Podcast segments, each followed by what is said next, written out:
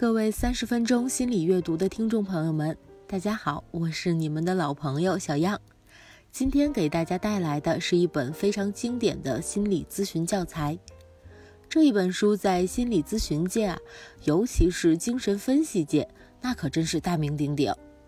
它就是来自于南希·麦克威廉斯的精神分析案例解析。那这本书究竟有多重要呢？如果你想要学习精神分析的话，无论是用它来做心理咨询，还是想要用它来洞察人心，这一套书都是我们的必经之路。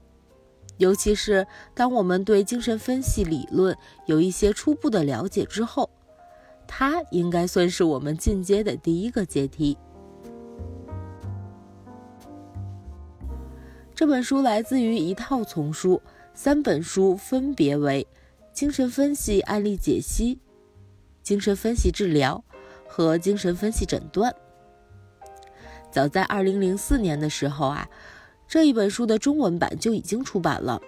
它立刻就成为国内心理咨询培训的公认优质教材。十年之后，它的另外两本著作《精神分析治疗》和《精神分析诊断》也出了中文版。学习精神分析的朋友们啊，亲切地称这三本书为精神分析三小只。一提到精神分析，就不能离开西格蒙德·弗洛伊德这样一位伟大的人物。他是精神分析学派的创始人，也正是由他开始，我们在关注一个人内心世界的时候，开始关注潜意识这个重要的领域。潜意识指的是我们的内心世界当中那些有力量但是又没有被我们意识到的部分，它实际上对我们的行为的影响呢是更加严重的。举个简单的例子啊，假如你心情不好的时候，你可能能够清楚地知道谁能够帮助你，但是你可能没有意识到为什么他可以帮助你，或者说你为什么选择他来帮助你。再举一个例子，你可能很清楚今天的天气，所以穿了一件比较厚的衣服，但是你可能没有搞清楚为什么在几件厚的衣服当中你选择了这一件。甚至包括我们的口误、笔误，还有我们的梦，都有可能是潜意识在从中作祟。我们的所有行为都有潜意识在中间参与，当然我们的心理问题呢也会有潜意识的影响因素。因此在精神分析理论来看，如果能够让一个人了解他潜意识的运作方式和内容，就能够帮助他重新看待自己的心理问题。而当我们意识到自己的心理问题的来源时，这个问题往往就不复存在了。这正是心理问题区别于其他问题的特性。但是你可能会发现，潜意识既然是我们无法意识到的部分，那么谁又能够来证明它的存在呢？这就像是仓库里的龙一样，你说它存在，但是没有办法证明它存在，于是我们只能说它不存在。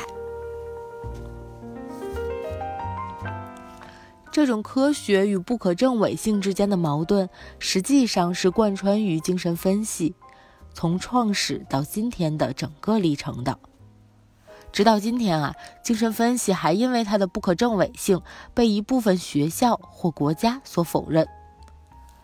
这种尴尬的境地呢，不亚于中医在我们当代部分文化圈里面的地位是一样的。实际上，南希在做精神分析案例解析的时候，也非常关注精神分析到底是怎么样的。他在书中引用了这样一句非常重要的话：我们不应该将缺乏证据与缺乏疗效混为一谈。这就意味着作者跳出了科学的圈子，以一个更高的视角重新来看待精神分析的科学性与有效性之间的关系。于是呢，在这本书的第一部分，作者就非常强调精神分析的主观性。作者讲了这样的一个故事，在写这本书的前几年，他曾经同意作为一名研究卫士参与到一篇医学论文的研究中去。而这个研究呢，是为了调查精神分析理论取向和认知行为理论取向之间的评估是否存在差异。实验者要求作者来观看一段录像带，通过这段录像带来对录像中的人物进行评估。但是作者看完录像的第一反应是，录像带中正在描述自己症状的这名来访者并不是真的来访者，而是一名演员。因为他完全缺少一名来访者所拥有的痛苦情感，因此作者立刻意识到他没有办法通过这样的方式去评估这名来访者。作者相信，评估并非是一项严格的智力测验，只需要对描述的表现和症状做出反应。咨询师与来访者的情感搅在一起，并且通过自己的主观性来全然体验来访者，才是一个更全面的评估方法。也正是因为这种主观的存在，导致精神分析的实证性研究相对少了很多。为了方便大家更好地理解这一点啊，我们再举一个例子。比方说，医生会明确地计算你的某种症状在一天的时间里面出现了多少次，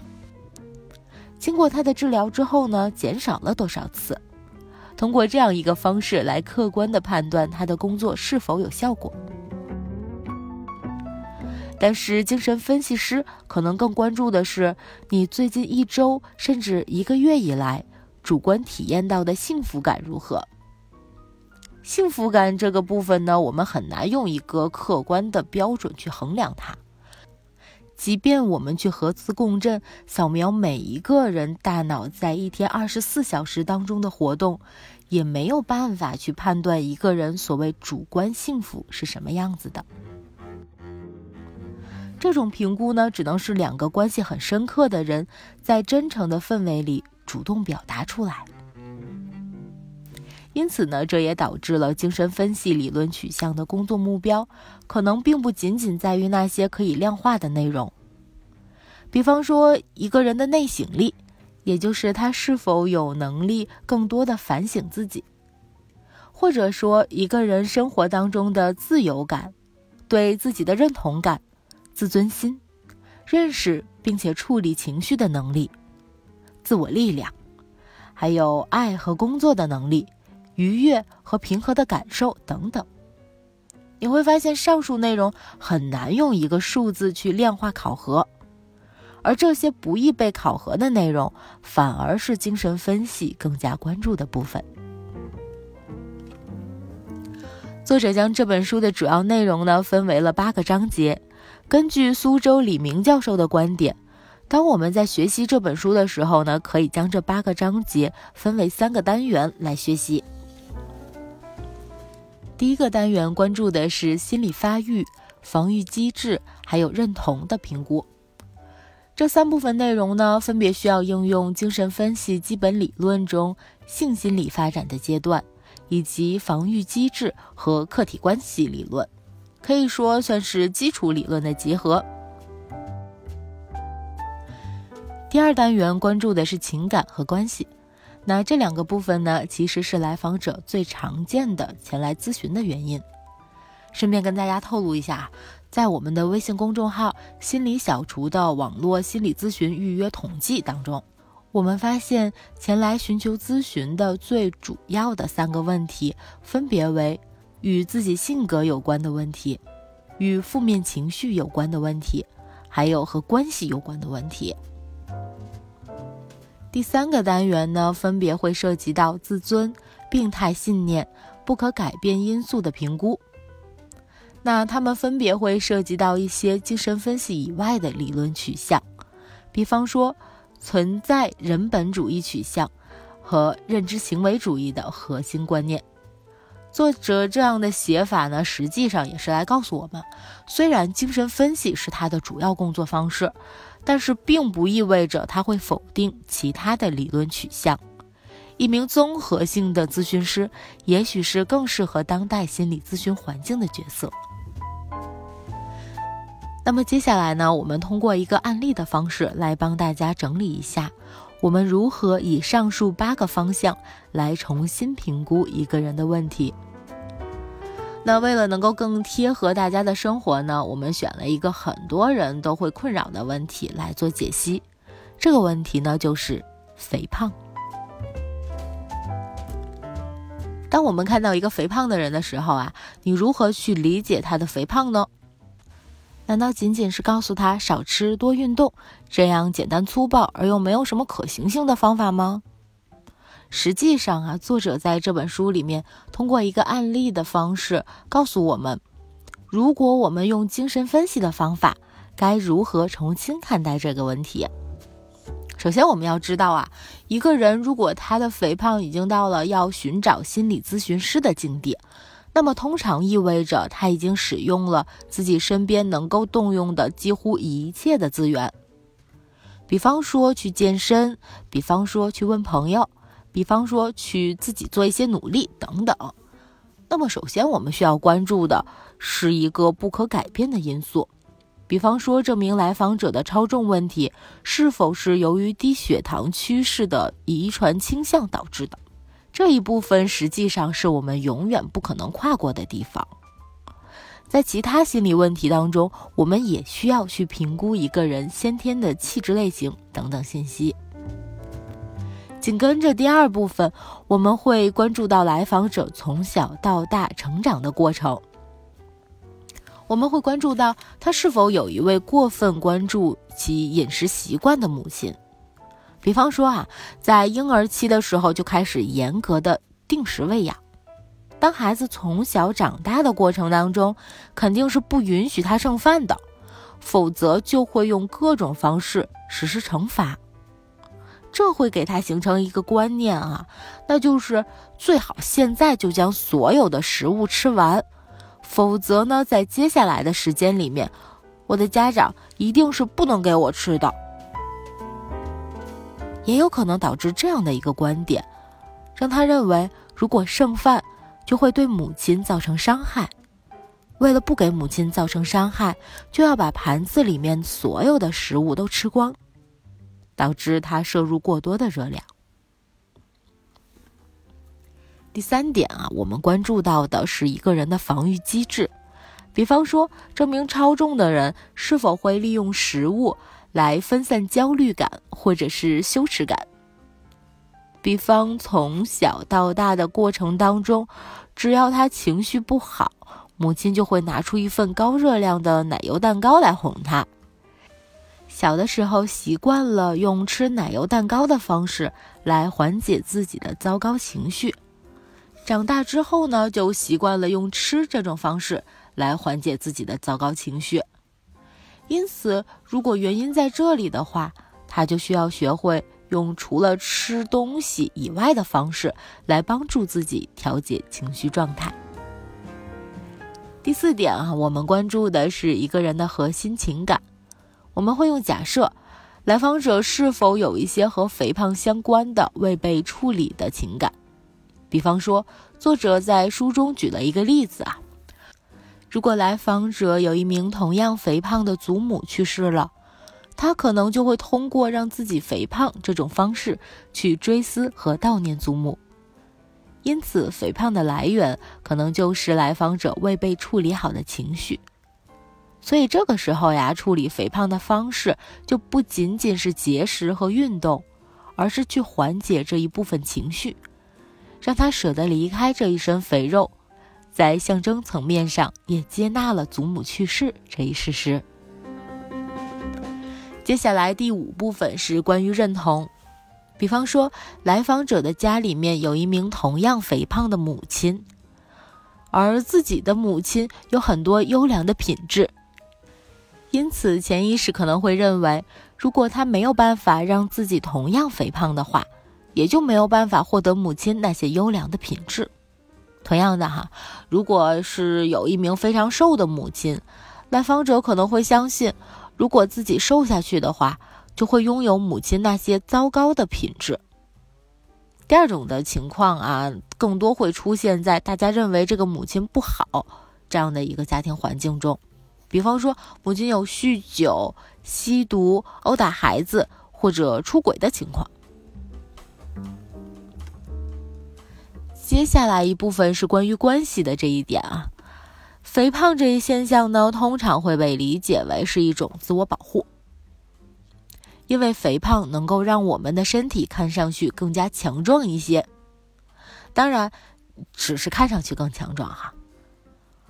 因此在关系中，如果一直相信自己是一名被迫害的人，那么他就更容易把肥肉武装在自己身上。因此肥胖的原因可能是来访者在关系当中一直担心自己会受到讽刺或者是责备。接下来第七部分是关于自尊的。虽然说肥胖通常是会影响一个人的自尊水平，但是在某些情况下，肥胖可能会维持一个人的自尊。例如某些人可能会偏执地相信我的重要性应该来自于才华，而非外貌。因此，我的外貌越是糟糕，就意味着我的才华越是出众。在归因理论认为啊，智商是一种不可控的影响因素。如果一个人的智商高，那么通常在任何情况下，他都是高智商的。而外形呢，则是一个非常可控的影响因素。只要稍加调整，就可以让一个人外形好看起来。不要认为这种想法非常的偏激啊，其实在学校当中，我们经常能够看到这种现象。例如很多成绩优异的学生，经常说自己平时不学习，但是在家里却非常的努力。这就是因为他们希望让人们把他的成绩归因为智商，而非自己的努力行为。因为智商是不可控的，而努力的行为却是可控的。最后一点，我们关注到的是一个人的歪曲认知。作者在书中举的例子是啊，来访者看到了自己的父亲去世的时候行销鼓励的样子，令他在无意识当中相信体重的减轻是死亡的前兆，因此在无意识当中呢，他拒绝自己瘦下来，是因为担心自己会死掉。好，我相信大家在听完上述的内容之后呢，并不一定都会表示认同，因为无意识世界的东西呢，实在是太不理性了，似乎是一个很简单的笨蛋，只会用一些最简单的逻辑，甚至都没有什么逻辑来影响一个人的行为。的确啊，我们的潜意识世界就是这样一个简单的家伙。比如我说大象不会飞，你的脑子里面出现的很有可能是一只会飞的大象，因为你的潜意识不能理解不这个字，它只能通过字面的意思去理解。再比如说，当你准备考试的时候，有一个人过来跟你说不要紧张啊，不要焦虑，不要担心，不要害怕，他越是说，你就会越是紧张。这就是因为呢，你的潜意识世界不能够接受不要怎样，只能接受不要背后的这个词。于是呢，他越说，你就会越紧张了。当然，我们在工作的时候呀，也并不一定会把分析出来的内容立刻贴标签似的放在来访者的身上。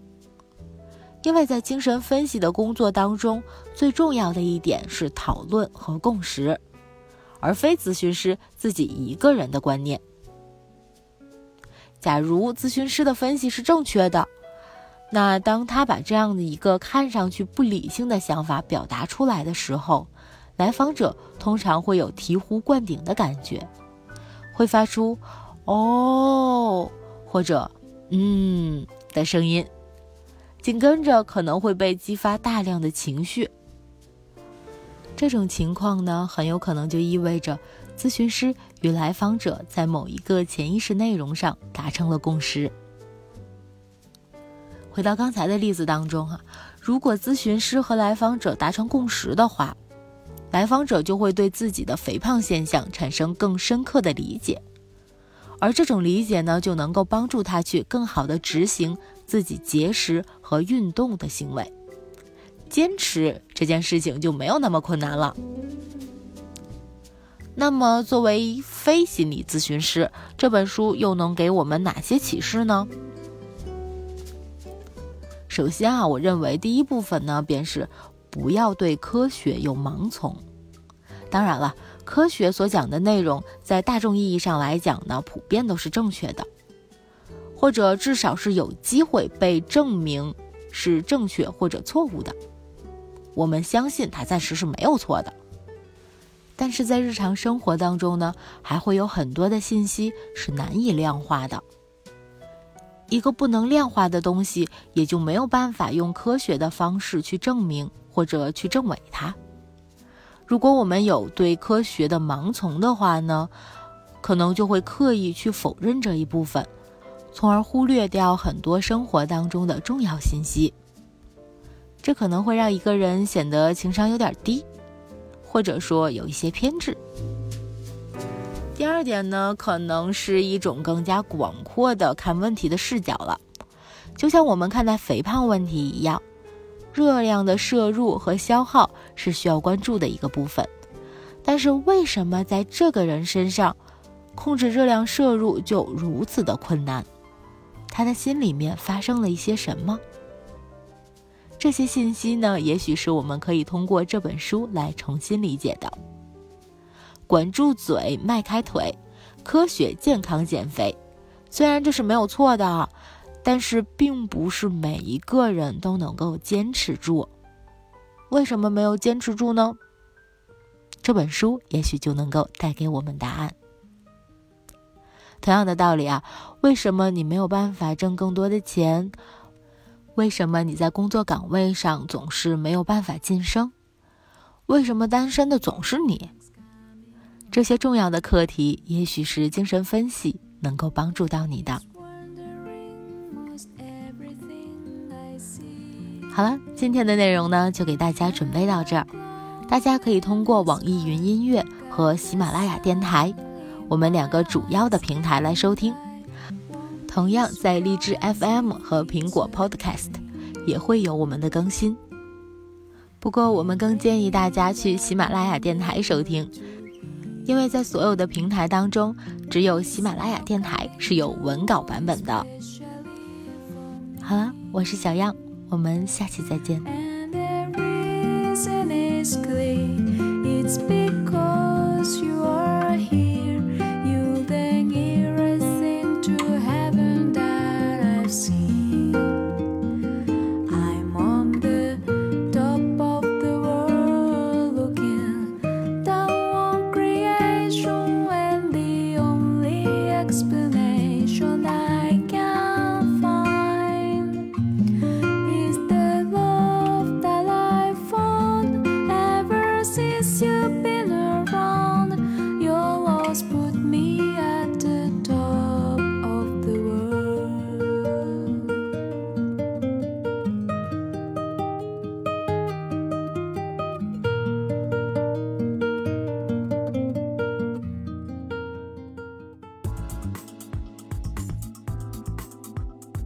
如果您对心理学感兴趣，欢迎关注我们的微信公众号“心理小厨”，